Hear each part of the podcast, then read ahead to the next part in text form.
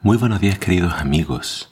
Hoy en Primero Dios te invito a que juntos leamos Apocalipsis capítulo 22. Dice así la palabra de Dios. Luego el ángel me mostró un río de agua de vida, transparente como el cristal, que brotaba del trono de Dios y del Cordero, y corría en medio de la calle principal de la ciudad.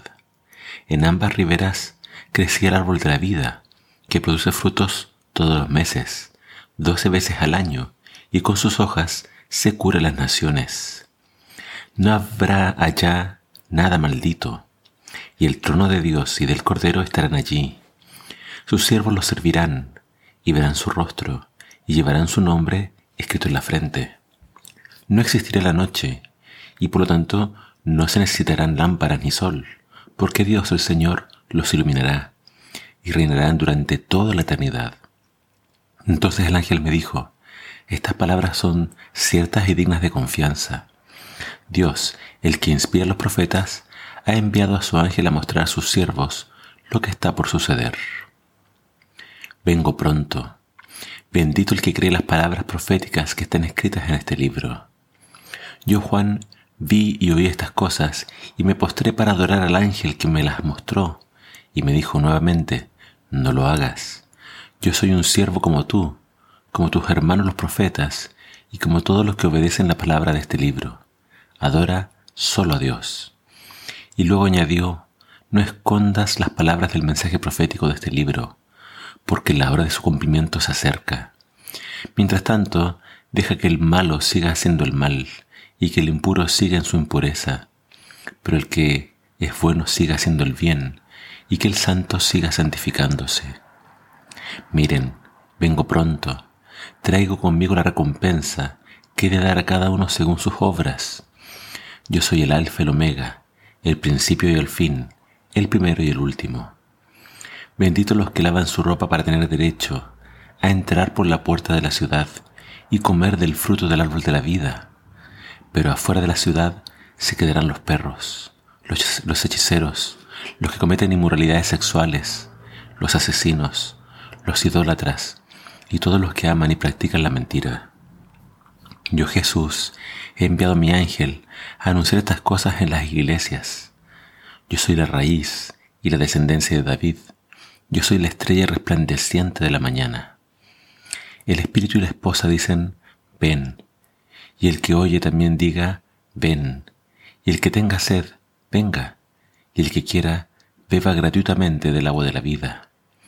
Solamente le advierto a cualquiera que escuche las palabras del mensaje profético de este libro.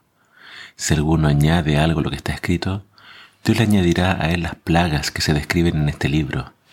Si alguno quita palabras de este libro de profecía, Dios le quitará su parte del árbol de la vida y de la santa ciudad que aquí se describen. El que da testimonio de estas cosas declara, sí, vengo pronto. Amén. Ven Señor Jesús. Que la gracia Señor Jesús permanezcan ustedes. Amén. Creo que al terminar la Biblia y al terminar el libro de Apocalipsis, las palabras que más se repiten en este capítulo es, ven Señor Jesús. Y Jesús diciendo, vengo pronto.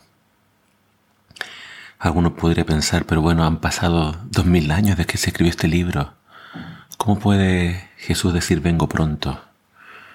Hay que entender de que Jesús, al igual que el Padre, son eternos y también la Biblia dice acerca de Dios que para Él mil años son como un día y un día como mil años. El Señor no está sujeto al tiempo, nosotros sí. Para nosotros ha pasado, ha pasado quizás muchos años, pero para el Señor han sido solo eh, figuradamente dos días. El Señor viene pronto, hay varias cosas que tienen que suceder, hay cosas que están sucediendo, pero todo apunta de que el fin está cercano. Él viene muy pronto y Él viene a darle a cada uno según sus obras. La invitación está hecha, eh, la salvación es gratuita. Vengan y beban de esta agua que está brotando para ustedes. Pero la invitación de, Jesús también es, mientras yo voy, síganse santificando. Mientras todavía no, no llego a buscarlos, sigan siendo puros. Pero va a llegar un momento en que este, este perdón y este ofrecimiento se va a acabar porque también dice, y el que es impuro siga siendo impuro, el que es pecador siga siendo pecador.